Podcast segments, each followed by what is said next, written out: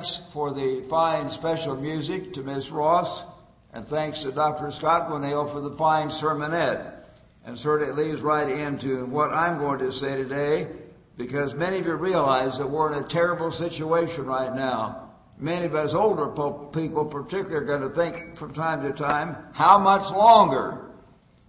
How much longer can this rotten world go on when people are being brutalized, raped, tortured, blown up, all kinds of things, more and more and more? And the terrible attitude toward marriage, toward sex, toward everything else is changing. And I would like also, as Doctor Scott was saying, I'd like to think about the young people. My mind is a little bit more on them because there just was about three hundred of them up at the camp. And now I've met a number of our new students here already just recently in the last couple of days. And my own great-granddaughter, Bria Martin, is one of them. So I, I want to have them on my mind. But I do have them on my mind, and I hope all of you will appreciate what I'm going to say too, because you all need it very, very much, and you brethren around the world who may hear this later, we all need this. We really do. Many respected news columnists have remarked a number of times how fast some of these societal changes are taking place, just one thing after the other. A lot of you know it. Now we're condoning homosexuality. Now we're even saying same-sex marriage is all right. Now the Target uh, stores and others are saying they're not going to have boys' toys or girls' toys anymore. They'll just have toys. They can't be labeled boys' toys or girls' toys. That might be offensive. We're going to be turning out a bunch of its. And Mister Stuart Makovitch has pointed out up in Canada, in some of the provinces of Canada, they're already taking off the words male and female on the birth certificate. So your little child will not be labeled male or female. He'll just be an it. Brethren, Satan is trying to reconfigure and destroy the entire fabric of any tiny vestige of Christianity that we have left in our society.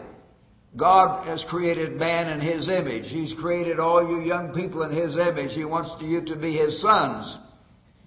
He wants us as part of His family. God is building a family. But Satan wants to turn that whole thing around. Satan wants to destroy everything God intended.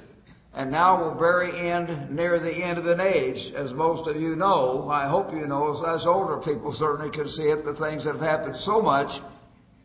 And Satan is very active. And in a few more years, we're going to have that spirit battle talked about in Revelation chapter twelve, where Satan's going to come down like a roaring lion, seeking whom he may destroy. I don't think we're there yet, but we're very close, very close. And these things are happening with increasing power and increasing rapidity. So we're living in a very exciting time. And you young people, please understand, I've lived eighty-five years now, and I have never, never, ever, for the first sixty-five or seventy years of my life, my life went on about sixty-five years before I even began to think about these things happening.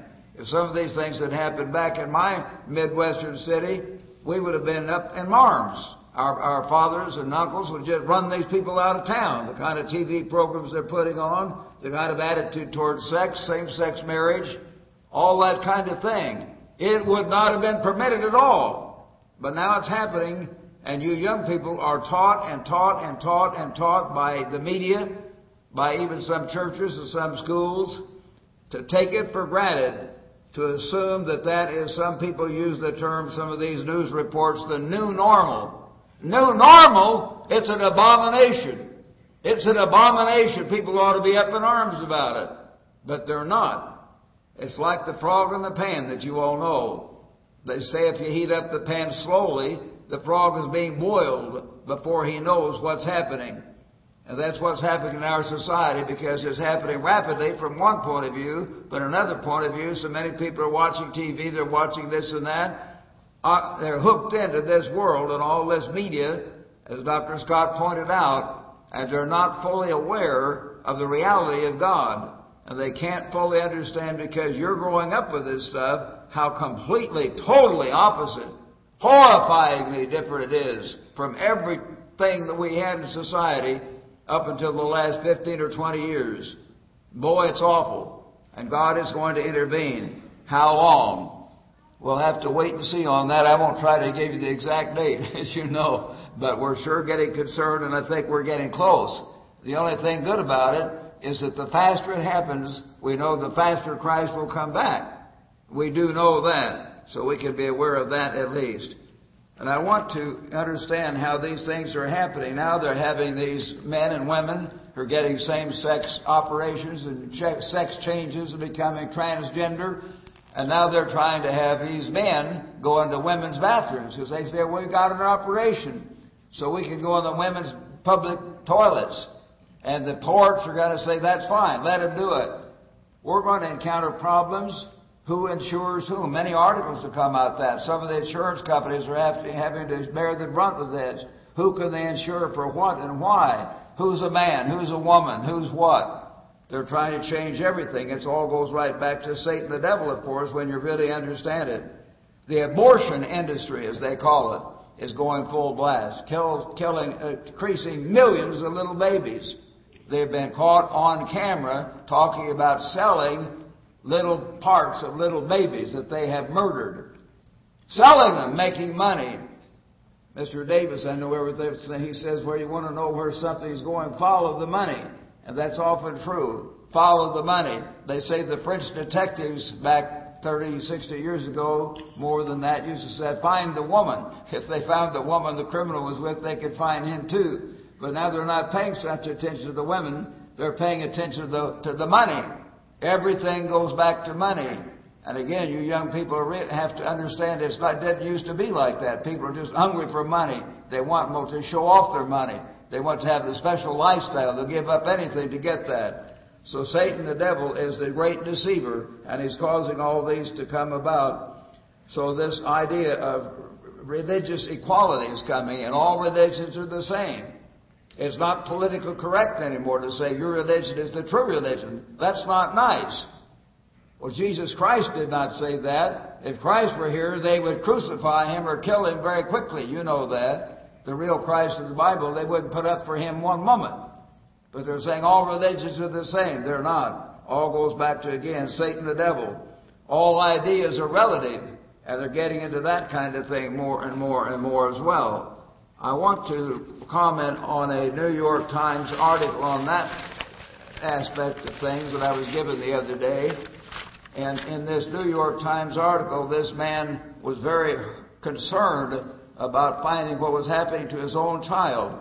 He said, when I went to visit my son's second grade open house, I found a troubling pair of signs hanging on the bulletin board. They read, fact, something that is true about a subject that can be tested or proven. Opinion, what someone thinks, feels, or believes. So you put fact against what someone believes. And of course he goes to show that all kinds of so-called facts are not facts at all. He didn't cover evolution, but I could cover that. Most people assume evolution is a fact. It's not a fact. That's why they usually call it the theory of evolution. They can't possibly figure out a way how your human mind evolved from a lovesick amoeba in the warm ocean slime. They can't do that. Did something evolve as so great as your mind out of a lovesick amoeba somewhere? That's ridiculous. But they call it a fact, evolution, and yet they call belief in the Creator. They believe in a creation without a Creator, and they're trying to make fun of everything concerned with religion, and it goes right back even as he shows this whole uh, uh, common core standards that are being put up and taught in schools. The K to twelve programs in the country require that students be able to distinguish among fact, opinion, and reasoned judgment in a test. So they're being forced to answer questions that make them later question whether it's all right for a person to be homosexual, whether it's all right for a man to rape, whether it's all right for this or that to happen. They're questioning everything. I didn't realize it was that bad that this come even through Common Core. They're asked these kind of questions that put in doubt almost every truth that Western civilization has believed for decades or sometimes centuries. Is being jammed in the minds of little kids before they're able themselves to distinguish right from wrong. So I won't go through the whole article, but it's very interesting to see that it's written up, and even in the New York Times, they're very liberal, but they allowed the article in at least. It's good for them on that. So this is happening. Now, I was given an article just the other day, just yesterday, this ISIS group claiming to be the Islamic State has a theology of rape. The Islamic State fighter took the time to explain what he was about to do was not a sin. The Quran not only gave him the right to rape it, condone, and encourage it, he, he insisted. Then he knelt beside the bed and prostrated himself in prayer before what he did. Is that the kind of thing we think is okay? Because it's another religion, and they're very sincere. Very sincere in what? Are they sincere in worshiping the God of creation, or sincere in worshiping demons, Satan, the devil, and demons? We've got to wake up, brethren. We're in a world that's turning straight to the devil. And we've got to be willing to call a spade a spade and stand up for the truth sometimes and get excited about it. This world is changing in an awful way. And yet our government is not very excited. Our president won't even call it Islamic extremism. They try to use other words about it. They try to explain everything away by, by using different terminology. They're playing word games, our government is, and lots of religious leaders are with all this kind of thing. It's okay for a man to love another man because, you know, that's love. What's wrong with love? Well, do you love your dog? That's the next step. What's wrong with, what, you know, loving your dog? Or your animal, or your cat, or whatever it is, your goat. We need to wake up as a nation. These things are happening right in front of our eyes, and very few people are excited about it. They sort of wish it would all go away. But brethren, it is not going away. It's going to get worse and worse and worse until we're going to have uprisings in this country. We're going to have religious wars, race wars, class wars.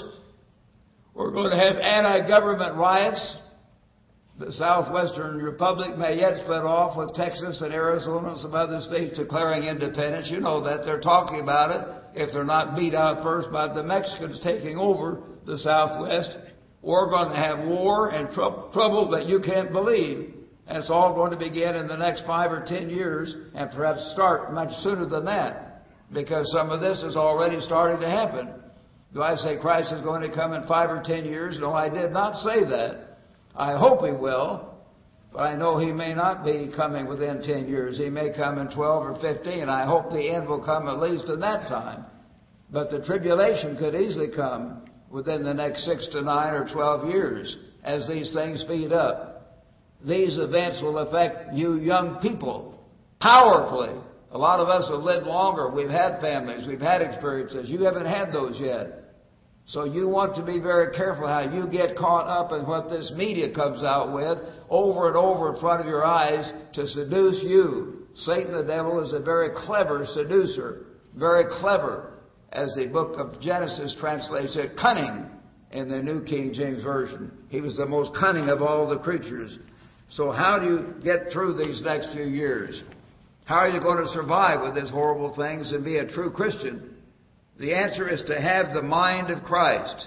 And I want to give a sermon this afternoon on Seek Christ's Mind. We've had a sermon on the mind of Christ in the past, but this is different. So we'll call it Seek Christ's Mind. You don't automatically have Christ's mind. How can you understand these things as they come at you? And I can't answer all these questions in detail. Give you ten or fifteen verses just about same-sex marriage and another ten or fifteen about rape and another ten or fifteen about everything else. There's not time. We used to have three-hour services. We don't have three-hour services anymore. But you better think about it. And I'll give you a little bit of the tip of the iceberg here. Turn with me, if you would, back to Genesis chapter one in your Bible. And remember, you young people out there, one of the things I challenge you to do again and again and again, and I pray with all my heart that you will. I hope all of you will do that. I had to go through that. I haven't done it perfectly, but I've tried to prove to where I know and know and know that I know, brethren, that this book is the mind of God. This book shows the way God looks at marriage. It shows the way God looks at sex. It shows the way God looks at everything like that. It shows the way God looks at whether we're male or female. It shows the way God looks at abortion. It looks at the way God looks at, at all these things we're talking about. These massive societal changes when you have time to go into the details of it. But we're living in a world that throws this book in the ash can. Please prove this book.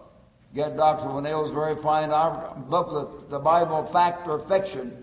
And I've encouraged Mister Wally Smith and others. He's written a lot of wonderful articles, as some of you know, along the line of God's creation and how marvelous it is. And all who can, I hope, of our leaders can write various booklets and articles showing that there is a God. There has to be a God. It's not a question. You've got to be willing to live for it, and you've got to be willing to die for it. I may have to die for it, and some of you may have to die for it if we keep on preaching powerfully. We've got to know it, my friends. Know it. Back in Genesis, in the book of Genesis, part of the very Word of God. And remember, Jesus Christ said in Luke four, verse four, man shall not live by bread alone. You're not to just worry about how much money you have or how much money you can get out of it. But you're to live by every word of this book. This book is inspired. And throughout the entire New Testament, if you'll read it carefully, you and you young people do this sometimes just for fun in a couple of books, you'll see how astonishing it is in the Gospels. Christ said, it is written, or the Scripture says. And then he'll quote the Old Testament. Jesus Christ will quote the Old Testament as inspired. He talks about the book of Jonah, and Jonah being three days and three nights in the belly of the whale. Was that a myth? No, Christ Jesus, if you believe in him, he talks about it being inspired. He talks about the flood as being a reality. He talks about Sodom and Gomorrah being a reality. Those things are real. Let's turn back to Genesis one. And of course, he created all the different types of creatures and on the earth. And finally, God said in verse twenty-six, then God said, let us make man in our image, according to our likeness. Not me, but our. God the Father and God the Son were creating a family. They're building a family. Satan is trying to destroy everything God made. God wants to fashion us in his image. Brethren, think about this. Satan, the devil, wants to fashion us in his image, in the way we think about marriage, in the way we think about sex, in the way we think about murder, in the way we think about all kinds of things. He is trying to fashion us in his image, and in that way undo and destroy everything the Creator God is trying to do. He is the adversary. He is the ultimate enemy. Satan is a liar and the father of lies, Jesus Christ said. John eight, verse forty-four. If you're not familiar with it, write it down. John chapter eight, verse forty-four. So let us make in our image, according to our likeness, and let them have dominion. Dominion means rule, government, control. So from the beginning, God intended for mankind to have control over everything else. So verse twenty-seven, God created man in his own image. In the image of God, he created him. Male and female, he created them. Women are created in the image of God, as long with men. Then God blessed them, and God said to them, be fruitful and multiply. A man with another man, what does he do? He can't be fruitful and multiply. Another man can't bear your child. Only a beautiful wife who's made for you by God to be your companion, to be your wife, to be the mother of your children. Only she can be fruitful and multiply along with you and make you a family. Satan doesn't like that. He doesn't like human beings to multiply. He wants to destroy the human race. But the family is the way the human race keeps getting bigger and bigger. Be fruitful and multiply. Fill the earth and subdue it, and have dominion over all these other creatures. And so God did do that. And he made us in his image. And again, Satan wants to destroy that. It's very obvious that he does not like that. He wants to become in his image. So Satan has found a way to make God out a liar and make God look unfair. Back in Genesis chapter three, Genesis chapter three, remember the story about how the serpent came and deceived the woman into taking the forbidden fruit. And said, is God letting you eat of all these other trees? Well, what's wrong with God? Why doesn't he let you eat this fruit tree, this, this fruit first? And so God's bad, the way he, he phrases it. But then Satan came and told her, you shall not merit it, you shall not die, as God said. He said right away, God is a liar, verse four. For God knows that in the day that you eat of it, this forbidden fruit, your eyes will be opened, and you will be like God, knowing good and evil. Often, brethren, that vanity, spiritual vanity. I want you to really understand I'm a great thinker. I'm a deep thinker. The people of this world think when they reject God, they want to make themselves smarter than God. They're not. They're not at all. It's horrible. God describes in Romans one about the great philosophers. He was talking undoubtedly about Aristotle and Cicero and Socrates, all these great philosophers of his day. They're fools. Making themselves wise, they become fools, and they begin to worship the creation rather than the Creator, and then they get into homosexuality and perversion until they've received the reward of their deeds, as it goes on to say in chapter one of Romans. They get AIDS, which is one of the most slow, horrifying deaths that a person who died. Their whole body begins to come apart. They receive the reward of their deeds, which is due. And it is due, and God allows that. But God allowed, uh, Satan lied. He said to the woman, "You'll not die." So when the woman saw the tree was good for fruit, the pleasant, she desired it, desired it, gave it to her husband, and he took it too. So both of them were run out of the Garden of Eden because they gave in to Satan the devil. And it says here at the beginning, as I mentioned a moment ago, it says here, uh, if I can uh, catch this, uh, the, the, oh yeah, the very first verse. Now serpent was more cunning. The, the serpent was more cunning than any beast of the field. Satan the devil doesn't come right at you with the horn and pitchforks and so forth. Say, "I'm Satan the devil." He has a very suave personality, very gratuitous. He looks like he's your friend. He tries to be very nice. He fools you. You don't know who he is until it's too late sometimes. And you have to realize that. He comes to you in the form of false teachers. He comes in the form of false ministers. He comes in the form of false political leaders who are all mixed up, arguing in T V with all their crazy ideas sometimes. Do they know how to solve the problem? No, they do not know how to solve the problem. They leave God out. Read Psalm thirty-three. It shows how the counsels of men come to nothing. They're not going to solve the problems. God shows that in the Bible over and over again. They don't get it. They don't understand. Often our modern thing, people trying to be more righteous than God will say, "Well, we're all the same, we're all the same." They don't read, for instance, back in when God created Judah, and Judah's very name what means praise, there are certain ethnic groups and God made differently. We're not trying to put anyone down. Some are better than others. Not better, but smarter in certain ways, I should say, not better. I'm not Jewish at all, as far as I know. But the Jews, you look at the list of the recipients of the Nobel Prizes for science and, and, and medicine and all that kind of thing, who's at the top? The Jews have powerfully more numbers in those Nobel Prize winners than most other, than any other race by far, even though they're such a tiny group of people. God made them a little stronger in that way. And we have to understand that if you don't understand basic things like that, the way God thinks of things, you don't get it. Why are all these Arabs over there killing us? Oh, they're all, we're all the same. No, we're not all the same. We can't sit down at the table and say, "Well, these people across from us are going to think like we think, and they're going to want peace just like we want peace." No, they want a piece of our territory, or they want a piece of our arm, maybe, or something like that. They start to torture us. That's the peace they want. They don't think like we think, even though they may smile and act friendly.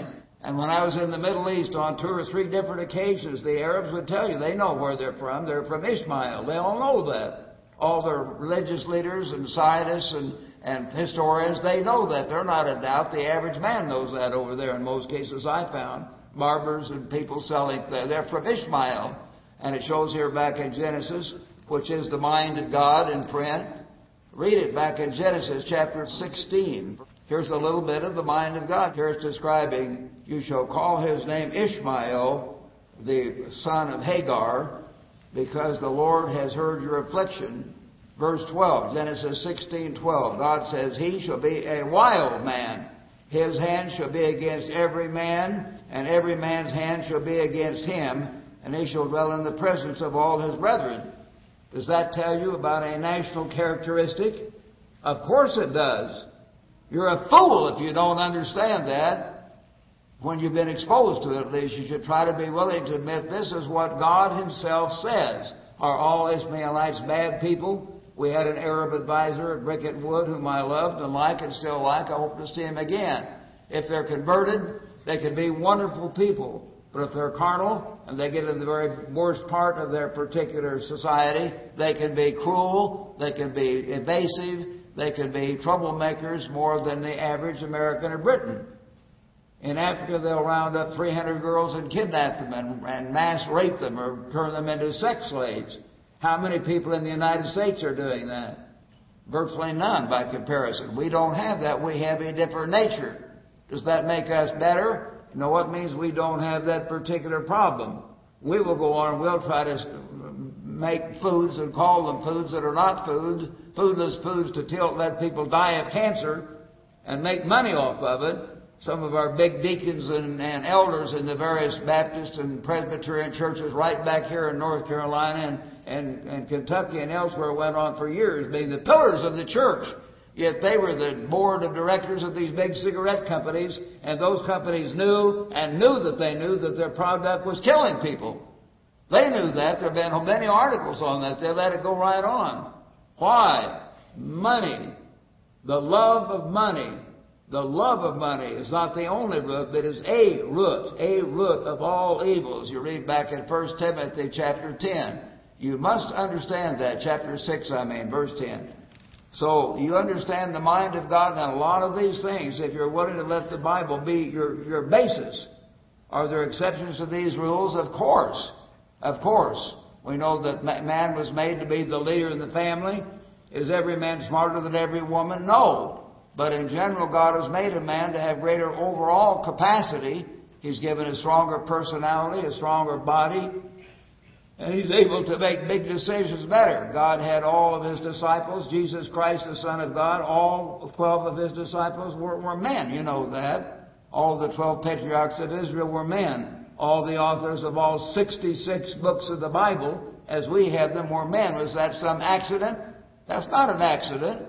Most women understand that. God made the man to be the head of the family and be the leader. He's more responsible. So we have to understand it. If we're willing to understand it, and each of us take our place in life. I don't have the brilliance of many of the Jewish people. I've got to do the best I can with what I have to do with. And you do too. Try to think of it. God will reward each one of us according to what we do with what we have to do with. But if we don't understand these national differences, and if we're not willing to admit that there are differences between men and women, not just related to sexual things and family, but even leadership, jobs, productivity in certain areas, then we're fools. We're not willing to believe the Bible. The same thing about the strengths of, of other races and other nations in other ways, too. God describes his mind in the Bible. Seek God's mind, and you will then truly learn to think as God thinks. You'll learn to feel as God feels and act like God acts, not in hate toward anyone, but to understand the strengths, the weaknesses, and how God is working out his purpose by having, we're all dogs. Some are bulldogs, some are setters, some are Doberman pincers, you know what I mean? We're not all the same breed of dog. We're different types of human beings. God made us that way. Is that evil or, or bad to think that? No, it's very obvious. That's the way the human race is going. God describes the German people back in Isaiah as being a very warlike people. And they have done what comes naturally, so to speak. Many Germans know that. They know that. Doctor Hay was one of my best friends on this planet for years while he was still alive. And Mister Ken Herman, the first, you know, the second registrar, I loved him and traveled to Oregon with him and spent the whole summer of nineteen fifty with him. Many other wonderful German friends. But most of them know that. The strongest sermons I've ever heard and talks about the nature of the German people did not come from Mister Armstrong or Mayor Ted. They came from Herman Hay, who's one hundred percent German. He understood it. Because when the drums start beating and the bugles start sounding, the Germans want to go marching around. Winston Churchill said they're either at your feet or they're at your throat. And if you understand that, that's the nature. They know that about themselves. That's why many of them have really pushed and pushed their leaders to get them enshrined in a United States of Europe so the other nations will balance them out. They know that by themselves they may get into another war. They did it in World War One. They did it in World War Two. They will be the leader of the coming beast power in World War Three. When I was a little boy, just eight or nine years old, my father down in the basement got out his old World War One tin hat. And he said he was over in France fighting the Germans in General Pershing's army in the First World War. He said, "Roddy, it looks like this thing's going on a long time." He says, "They may come looking for you. I had to fight the Huns, and you're probably going to have to fight them too." They called them Huns. That was just, you know, whatever. You, you don't understand that, some of you. I know you're saying, "You're not nice."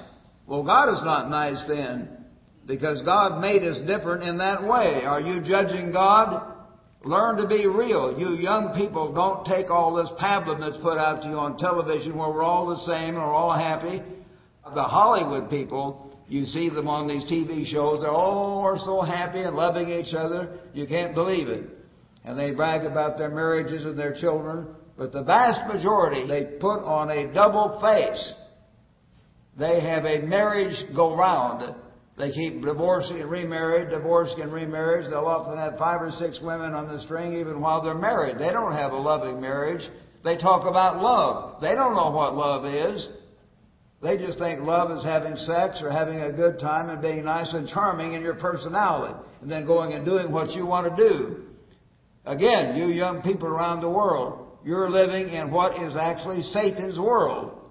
When I was back in Methodist Sunday school, my sister, Missus Ames, will remember this, I'm sure. We used to sing this song in Sunday school all the time. "This is my Father's world," and so on. No, it's not our Father's world. It's our Father's earth. He created the physical earth, but the society, the cosmos, the cosmopolitan society is Satan. He is the God of this world. So we have to understand things and begin to have the mind of Christ, or you will not understand and see through all these things where Satan is trying to change the whole face of human society in a powerful way. And he can really upset a lot of it if you don't understand that as a reality, because it's beginning to affect a lot of our people. Some of our young people are very easily fooled because of these things. I'd like you to turn to Ephesians chapter two now. Getting to another scripture here. Turn with me to Ephesians. Most of you are familiar with this. I hope you are. Ephesians chapter two, verses one and two. He's talking to these Gentiles at Ephesus who've been worshiping Diana of the Ephesians and had to come out of that. He says that you he made alive who were dead in trespasses and sins. He's made you alive spiritually by forgiving you and giving you his spirit. In which sins in which you once walked according to the course of this world, this cosmos, this society. And we're in a society. We have all these T V programs. They're half-lies. They're constant use of, of, of trickery to kind of make you think something that is horrible is good and so on. According to the course of this world, according to the prince of the power of the air, the spirit, a powerful spirit being, that now works. He's busy. He keeps busy twenty-four hours a day. I get tired. You get tired. But Satan does not get tired. He's a spirit being. So he works in the sons of disobedience. He guides this world the wrong way. He is the prince of this world's atmosphere. And in that way, he injects wrong ideas. He injects wrong thoughts, wrong moods in the minds of human beings. And he's using the media to do it. He's using false teachers and false ministers to do it, and so on. But we do need to realize that. Turn now to chapter uh, Second Corinthians, chapter eleven, if you would. Second Corinthians this time, and chapter eleven. Here the Apostle Paul is talking to the Corinthians, who were also Gentile, most of them. He said in Second Corinthians eleven, and verse three. I fear lest somehow as the serpent, Satan the devil, deceived Eve by his craftiness, so your minds may be corrupted from the simplicity that is in Christ. For if he who comes preaches another Jesus, they come preaching the name of Jesus. You know that. Oh, let's just love the Lord this morning. Our preacher used to say all the time, love the Lord. Well, he didn't know the Lord. He knew about Christ, but he was not acquainted with Christ at all. Because your Bible says very plainly, he who says, I know him, and keeps not his commandments is a liar. Those people who do not know God, they know about God, but they are not acquainted with God. So we have to understand that. So he says, you're going to be deceived by the craftiness, so your minds may be corrupted from the simplicity in Christ. For if he who comes preaches another Jesus, another approach to Christ, another type of Christ, a false Christ, whom we have not preached, or if you receive a different spirit, not God's spirit, but a different spirit, a different approach to everything, which you have not received, or a different gospel, which you have not accepted, you might put up with it. You Corinthians are all emotional. You're easily led. He said on a number of occasions how they go off this way and that way and getting and speaking in tongues and all kinds of stuff, getting drunk at the Passover. You might put up with it. You're so easily led by emotions and the appearance of things. He said down in verse uh, thirteen, talking about these false ministers, verse thirteen, for such are false apostles. Yes, there are false apostles. They may be apostles, but they're not true apostles. Deceitful workers, transforming, just like Satan the devil is trying to transform the entire surface of human society from everything God intended, transforming themselves into the apostles of Christ. And no wonder, for Satan himself transforms himself into an angel of light. He comes looking so sweet and so nice. There is no great thing if his ministers, his, who his? Satan. If his, Satan, the devil's ministers also be transformed themselves into ministers of righteousness, whose end shall be according to their works. They say you don't need any works. But they're going to be taken out by God Almighty and Christ when he comes back again. They're going to repent in a way they've never repented if they're still alive. And most of them will not even be alive probably at the time he comes back. They are false apostles, deceitful workers, transforming themselves, making themselves look so nice as the apostles of Christ. So the Apostle Paul and the Word of God tells you about that, and that's what's been happening. If for those of you taking notes or even in your mind, I hope all of you will listen to this. I thought over this for years, frankly. I just put it all down. I kind of tried it out on a number of our ministers of the last few days. Where does all this problem originate? The false ideas in the world today. Most of it originates in one place, Satan the devil. He's obviously the leader, Satan the devil and his demons. Right below him in the structure of deceit is the false ministers. Because the ministers in Europe, that is the Catholic priests in Europe, and even in early Britain, and all through Central and South America, who is the one ruling the society? As far as their attitudes and their way of life. It was the priests. It was the ministers. The early Protestant ministers in New England were in charge of the school systems. So Harvard University was created to produce preachers, to teach preachers, Yale, many of the others. They were under the control of the ministers, Catholic priests or Protestant ministers. And what did those ministers do? They taught people about a false Christ, a false God, a false way of life, and it's been going down and getting worse and worse ever since. Who is under them in this structure of deceit? Under them primarily would be two or three different areas, would be the uh, media moguls. No, first, then the educators. The educators are next, let's say. Hard to be sure of this, but the educators are next. Because the educators are often the ones who, why did these guys get up there and spout all this stuff on T V? Because they've been deceived by false ministers. They've often been to my own state's uh, college, where I started to go at one time, had a track scholarship at the University of Missouri. It's very famous for the School of Journalism. It had the first School of Journalism in the United States before any other college. They get in there, and they get very liberal professors who teach them the whole idea of secular humanism. They call it progressive now. Remember the words they use, they twist. What do you mean progressive? They're not progressive, they're regressive. They're taking us right back to Sodom and Gomorrah. They're not progressive. You need to understand that. Satan uses words to fool people. They're not progressive at all. It's horrifying. but they teach them how to word these things and bring in this whole idea of secular humanism. A lot of you students know what that means. It's the human approach to societies and its problems apart from a real God. That's what's been sold to our whole society for over one hundred years now. Secular humanism. It's permeated the colleges. It's permeated the teachers of the other teachers. It's permeated the, the, the colleges of religion.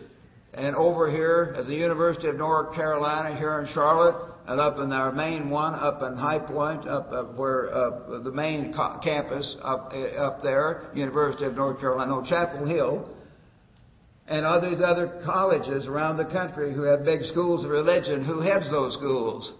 Primarily. I can't be sure of every one, but I've talked to some of the men that teach in those places. One of them was head of the whole department in one of these colleges. And he and his wife took my wife and me to dinner when we first came back here to bring the work back here. And he said, well, he knows all these guys. He named a whole bunch of them colleges all across the country. We had personal talks with them for hours. He said, I know what they are. He said, they are all a pack of atheists. They don't really believe in God at all. And his wife kind of gently corrected him. He said, well, no, George, his name is not George. But he said, George, remember, they're not all atheists, but they're agnostic. Well, okay, some of them are agnostic. They might, they know there might be a God. There might be a God, but they're not sure there is one. Some of them are out-and-out atheists who say there is no God. The others are agnostic. And yet they're allowed by our educational society, our educational system, to get in as the head of the whole department. The head of the entire department of religion. Why are these ministers coming out of these so-called uh, religious seminaries, or we like to call them in our ministry, religious cem- cemeteries? Cemeteries. They bury the truth. That's what they do. Cemeteries. Why are they that way? Well, they were taught that. They're taught that by these leaders whom Satan has put in there very cleverly, who teach them to water down this entire way of life. And then all these nice Protestants of these churches here that fill up the church parking lots every week, every Sunday in this city, the day of the sun. They're not going to learn about the Sabbath. They believe in the day of sun. Sunday. They believe in the pagan holidays. They believe in the immortal soul. I challenge people, give me, uh, I'll give you one thousand dollars if you could prove the immortality of the soul. I'll give you one thousand dollars if you could give me one clear scripture showing that Sunday is the day of worship that God commands. Never any takers on that. They can't do it. The words immortal soul don't appear in the Bible. Sunday is never called a day of worship in the Bible. It's always the Sabbath day, the seventh day, and so on. But these ministers have been so deceived, they come right at you with what is the devil's religion. They don't apologize for it. They're filled with it. That's all they know, or they simply want the money. They're going to teach the way the society, they want to be politically correct and keep their job, so they go right on with that. That's the answer for a lot of them. They know better. When you read their writings, many of them know that Christmas is pagan. They know that Easter is pagan. They know that Sunday's the day of the sun brought in by Constantine, and the early Christians kept the Sabbath. They're not ignoramuses. Many of them have better I Qs than I do. I know that. They can, they studied the Greek and the Hebrew and learn all this stuff, but they're blind. They have not been willing. Maybe it's not their fault. Maybe God has not called them. You know what I mean? I understand that. But for whatever reason, they are not willing to admit the truth. They're playing the game. They're playing the game. And they go along with this world society. And you young people in this church and around the world, I hope you can get the point. You can start checking up on the things. Yes, it's all right to check on what is really fact. The fact is that most of the religious leaders in this world are playing a game. Many of them know better, and many of them are direct liars. Satan is a liar. He is the father of lies. What would you expect of his, Satan's ministers to be like? Well, they lie. A lot of them know better. They're nice. They lie with a smile on their face. Do they have a very nice, mellifluous voice? They're Harvard-trained in that nice way of religious talking, you know, sounding so religious the way they talk, having a certain way they talk about God and Christ that sounds so religious. But they won't do what God says. They won't. Please understand it. Why is God going to bring on our nation in a very few years the greatest Holocaust in human history? The Great Tribulation. So bad there's never been a time like it before, never again shall be, as Jesus said in Matthew chapter twenty-four, verses twenty-one and two. Why is that? Because of that very thing. Our nation is going away from God. Our families are going to be broken up. Our young people are going to come into this world and grow up in schools where they're going to have religious, I mean, uh, sexual perverts in their locker rooms, in their dorms. Some of them as teachers will be there for them. It's a horrible thing coming on.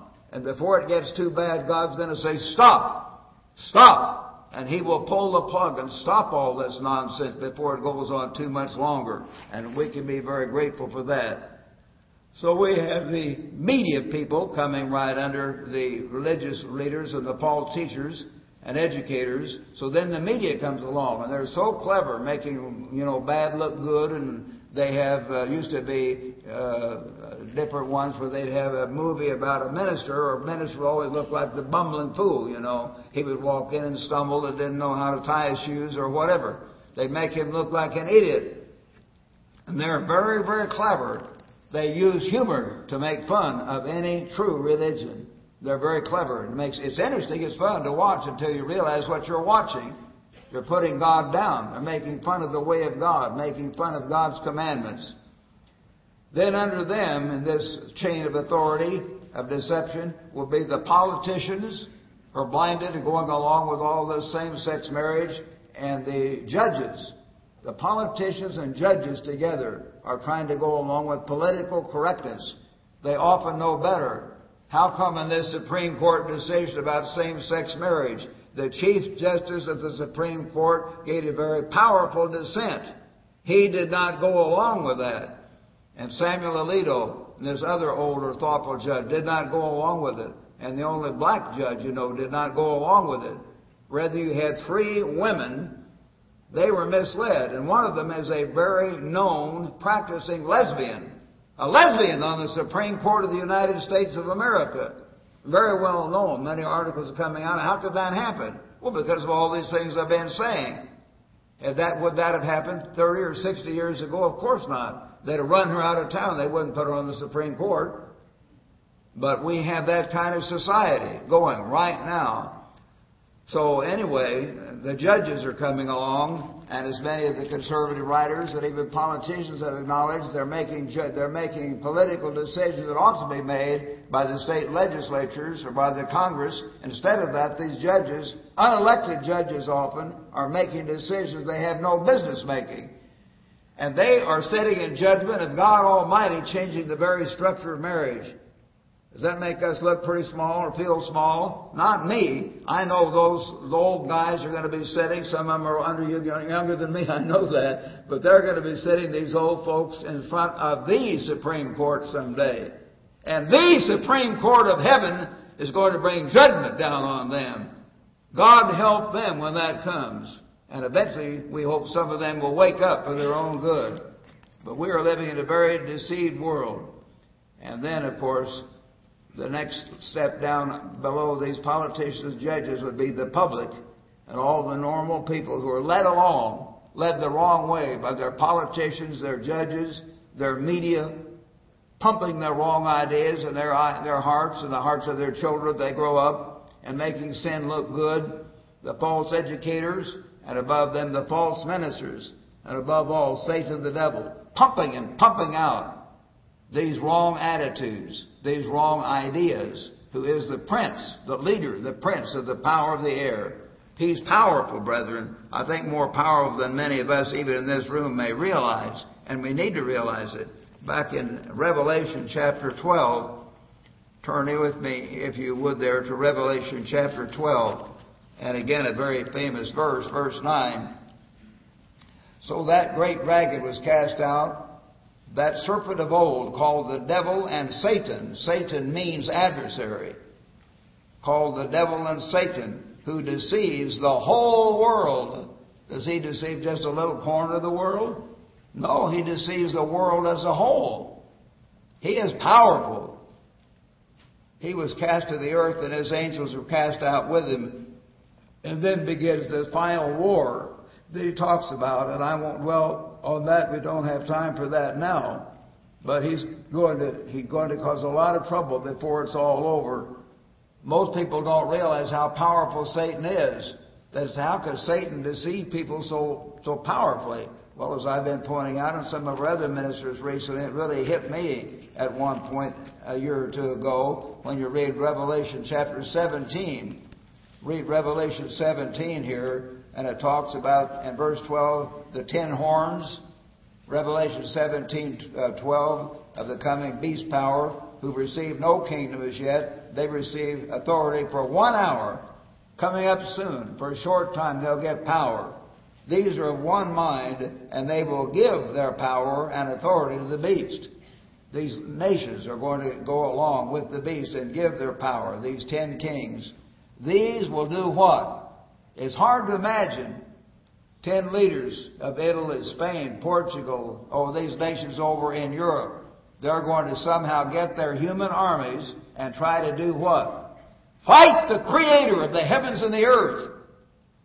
It's hard to imagine, but they are so deceived. You see, that couldn't happen in our society. It is going to happen in our society, probably within the next ten or fifteen years or less. They are going to literally fight God. They will have their armies, and they will shoot up terrible missiles and unusual flamethrowers and everything they have, and weapons that may not even been invented yet. They're going to try to kill Christ, the returning King of Kings and Lord of Lords. They will fight. They will make war with the Lamb, and the Lamb will overcome them, for he, the Lamb, Christ, is Lord of Lords and King of Kings, and those with him are called, chosen, and faithful. And he said to me, verse fifteen, the waters which you saw where the harlot sits on this great system, the false church, are who? Peoples, different nations, multitudes, vast numbers of hundreds of millions of people in Europe, nations and tongues, different languages, all sat on by this false woman, this false religious system under the controls of the great false prophet and the beast, who work together. Their reward will be thrown into the lake of fire, as you know, back in Revelation nineteen twenty. That will be their reward. Whoever goes along with them will be ahead for a short while, but it won't last very long. The horrible fate that they will uh, be given will come soon. So we have to understand that there is a reward coming for these false teachers and what they're doing, and God will intervene. I want to now uh, get to something else. Uh, God, as I said, is trying to build a family, and we want to have our mind on that uh, in, in many different ways. And uh, back in Ephesians chapter six, though, turn to Ephesians six, more about our battle first here, trying to see my notes here. Hope you'll excuse me as I get a little older. I have a hard time seeing my own notes. Revelation, I mean Ephesians chapter six. Ephesians chapter six. Brethren, we're in a war, and we need to think of it that way. It'll help you. It helps me when I think of it that way. We've got to learn to be Christian soldiers and fight this war. Back in, in Ephesians uh, chapter six in your Bible here, notice what it says in verse ten. Finally, my brethren, Paul wrote, be strong in the Lord. You can't be weak. You can't be nice. In the sense that like the world wants it to be sweet and nice and not say anything or do anything, you've got to be strong. Be strong in the Lord and the power of His might. Put on the whole armor of God that you may be able to stand against the wiles, the clever machinations, the lies, the trickery, the cunning of Satan the devil. He's very clever. You've got to take on the armor to do that. For we do not wrestle. We're in a battle. We're in a wrestling match with this powerful spirit being. Against flesh and blood, but against principalities, powers, against the rulers of the darkness of this age, against spiritual hosts of wickedness in the heavenly places. We're fighting evil spirits in the heavens, and they're trying to overthrow us. Satan directly, and through them, is trying to destroy everything God intended. Destroy the family, destroy the royals of man and woman and children, true Christians, decent people, everything, tear it to pieces. We're fighting him. Therefore take up the whole armor of God, that you may be able to stand in the evil day, and having done all to stand. Stand therefore, don't give up and quit, don't be afraid, be a warrior, having your girded your waist with truth, having put on the breastplate of righteousness, having shod your feet with the preparation of the gospel of peace. Be busy in the work of God. Above all, taking the shield of faith. We've emphasized faith so much the last few weeks, and you're going to need a lot of faith in the next years. You know that as we go through these things.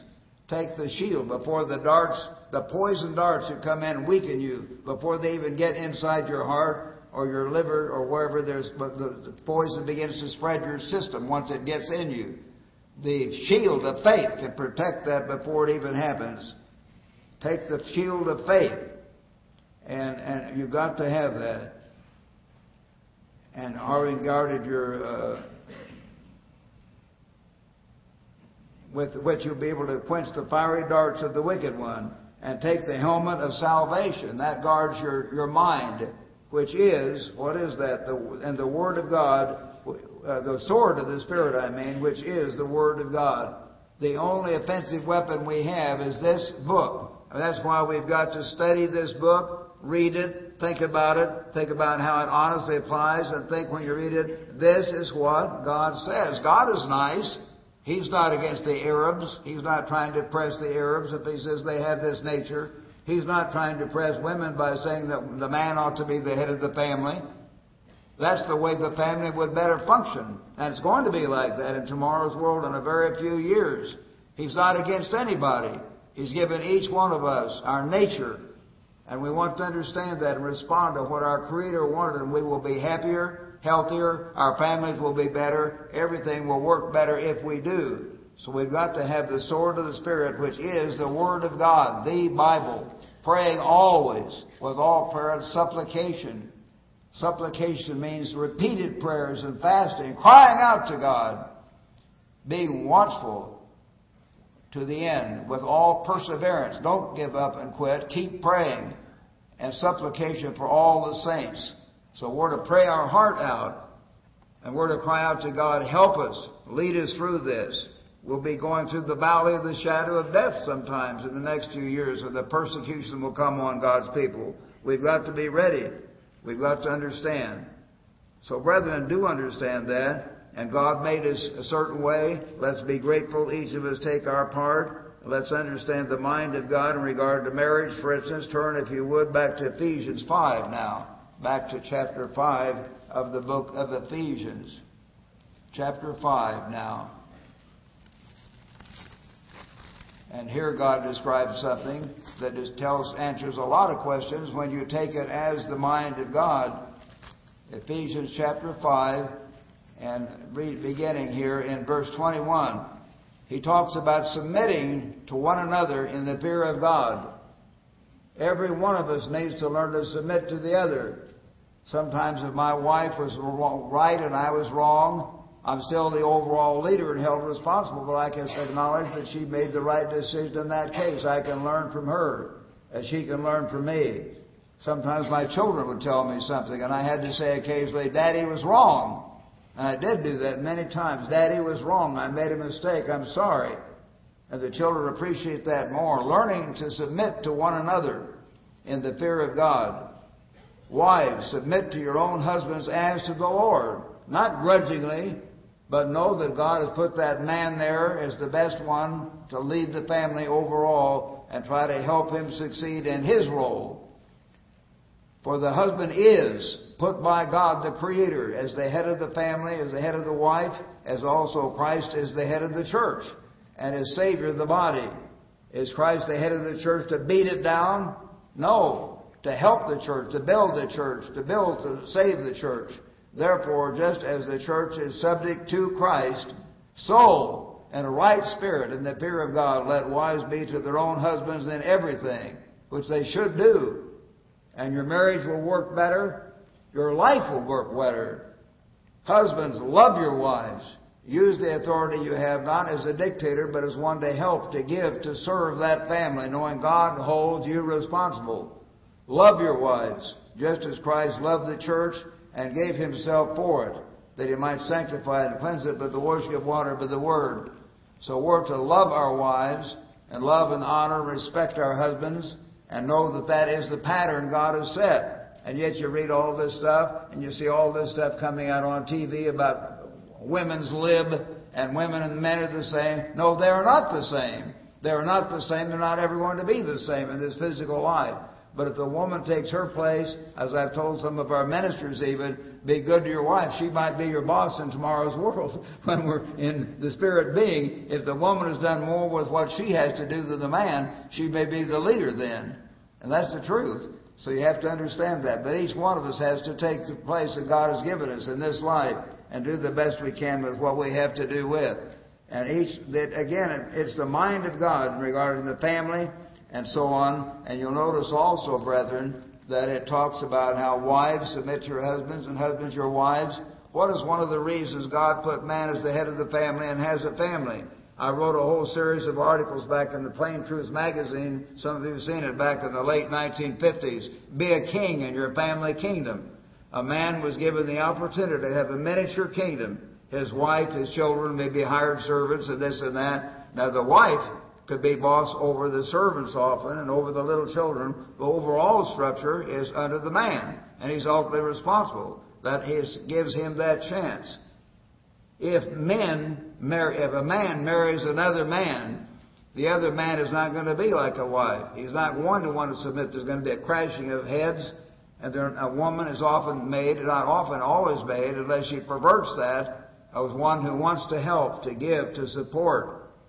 She has a responsive spirit, and most of you ladies realize that. I've talked to hundreds of ladies in the church. They know that. You want to be a help. You want to be a nurturer. A woman is a nurturer to want to take care of her little children. A man can do it. It's not his nature, though. He has to fight harder to do that. A woman can do it more easily. So if the woman submits to that, say, God, you take care of him in the end, and I'm going to help George be a better husband and leader. And that he loves you, honors you, supports you, provides for you, protects you in every way he can. You honor that, and hopefully you men will be like that, to love them, encourage them, take care of them in every way you can. Then you build something in your character as a coming king, and you cannot do that build by marrying another man. You get it? God is giving us in this life a chance to learn the lessons He wants us to learn to be kings and priests in tomorrow's world. We cannot do that. If men are marrying men and women are marrying women, it won't work. It just won't work. And the whole society will be perverted. Little children, they say, well, children could carry on because they'll have male sperm and some test tube. Well, wasn't that nice? That might last for a while, but some of it's going to get ruined after a while. There'll be various problems, and pretty soon you would have an empty earth.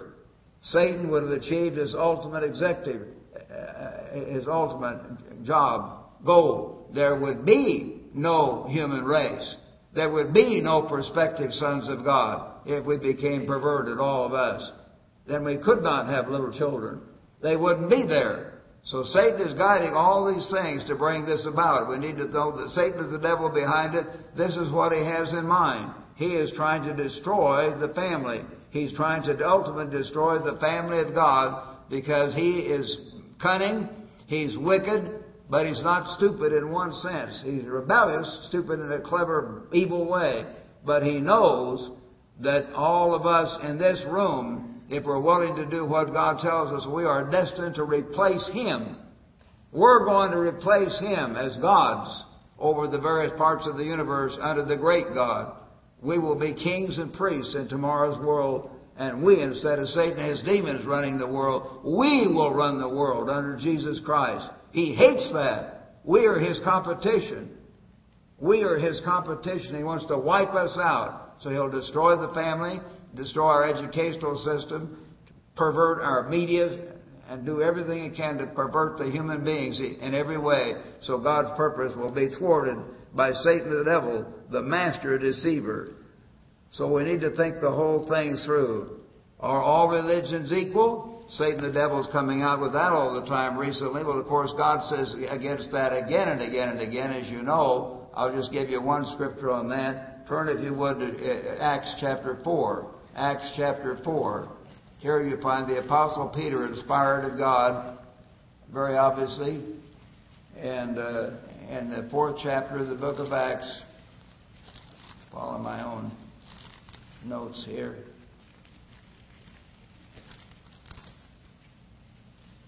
Peter is answering here, and he says, be it, verse, verse ten, be it known to you all of you and to all the people of Israel that by the name of Jesus Christ of Nazareth, whom you've crucified, whom God raised from the dead, by him this man stands here before you whole, that he had just raised up and healed.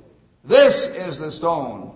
You see, Christ, which was rejected by you builders, which has become the chief cornerstone, nor is there salvation in any other, for there is no other name under heaven among men by which we must be saved.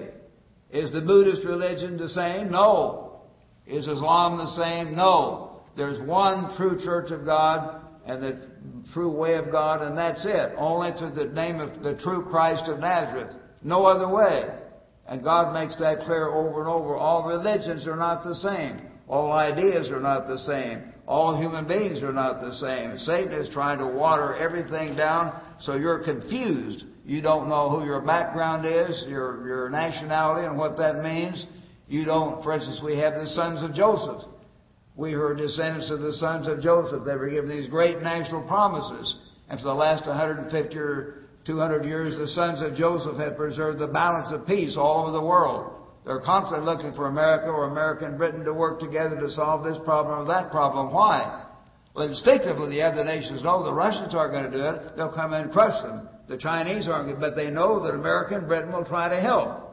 Does that make us better individually? No. We have our own sex sins and selfishness and lust for money, but we will not go around killing and raping and robbing and torturing people like some of these Gentile nations would and do when they're in charge. We just don't do that. We build. The British Empire built all over the world. The Americans came across and built this nation and so forth. We're the sons of Joseph. If you don't know who you are, it takes from your understanding of the mind of God. There's so many things like that that God has given us which are absolutely wonderful. I don't have time to cover them all here. What's ahead, brethren? What's ahead? Well, you all know that Jesus said in Matthew twenty-four, verses thirty-six to thirty-nine, that the time just before his coming was going to be like the sun, like the time of Noah. In the time of Noah, there was great violence in the earth, and every imagination of men's hearts was only evil continually. God says that very clearly in the Bible. So that's going to come, but the ultimate outcome is found in Jeremiah thirty-one. Let's turn to Jeremiah thirty-one now. And I want to read this to you, part of it at least here, for the sake of time. Jeremiah chapter thirty-one, brethren, and we find here in verse thirty-one, for the days are coming, says the Lord, when I will make a new covenant with the house of Israel and with the house of Judah, not according to the covenant I made with their fathers when I brought them out of Egypt. For this is the covenant I will make with the house of Israel, all of us. All of us in the democracies of northwestern Europe, the British Isles, the modern house of Israel, and Judah, of course. This is the covenant I'll make in those days. I will put my law. People say we don't know right from wrong. They will not accept what God says in the Bible. They will not accept the Ten Commandments. They have the false idea of justification by grace, so you don't have to obey God's law. Satan has all these clever ideas to get rid of what God has given as a basic standard of human conduct. They don't want that. I will put my law in their minds and write it on their hearts, and I will be their God, and they shall be my peoples. That's what God is going to do. Many of the commentaries even realize he's obviously talking about the Ten Commandments. He's not talking about the traffic laws. He's talking about the spiritual law of God. He's going to put this in the minds and hearts of human beings. And they're going to come back, as it says earlier in this chapter. I was going to read that, but I won't take time. If you read back in earlier uh, how uh, in, in uh, Jeremiah thirty-one and verse seven and eight, he's going to bring Israel back singing from Palestine. From, behold, I'll bring them from the north country, gather them from the ends of the earth, the lame and the blind. They're going to come with weeping and supplication. They're going to come crying. They'll have been in concentration camps. God will finally bring them back. So they'll come in verse twelve to Zion with singing, and, and they'll come and streaming, and for the wheat and new wine, the blessings God will give them when they come back. They shall sorrow no more at all. God has a very happy future. But in the meantime, Satan the devil is completely destroying the human family.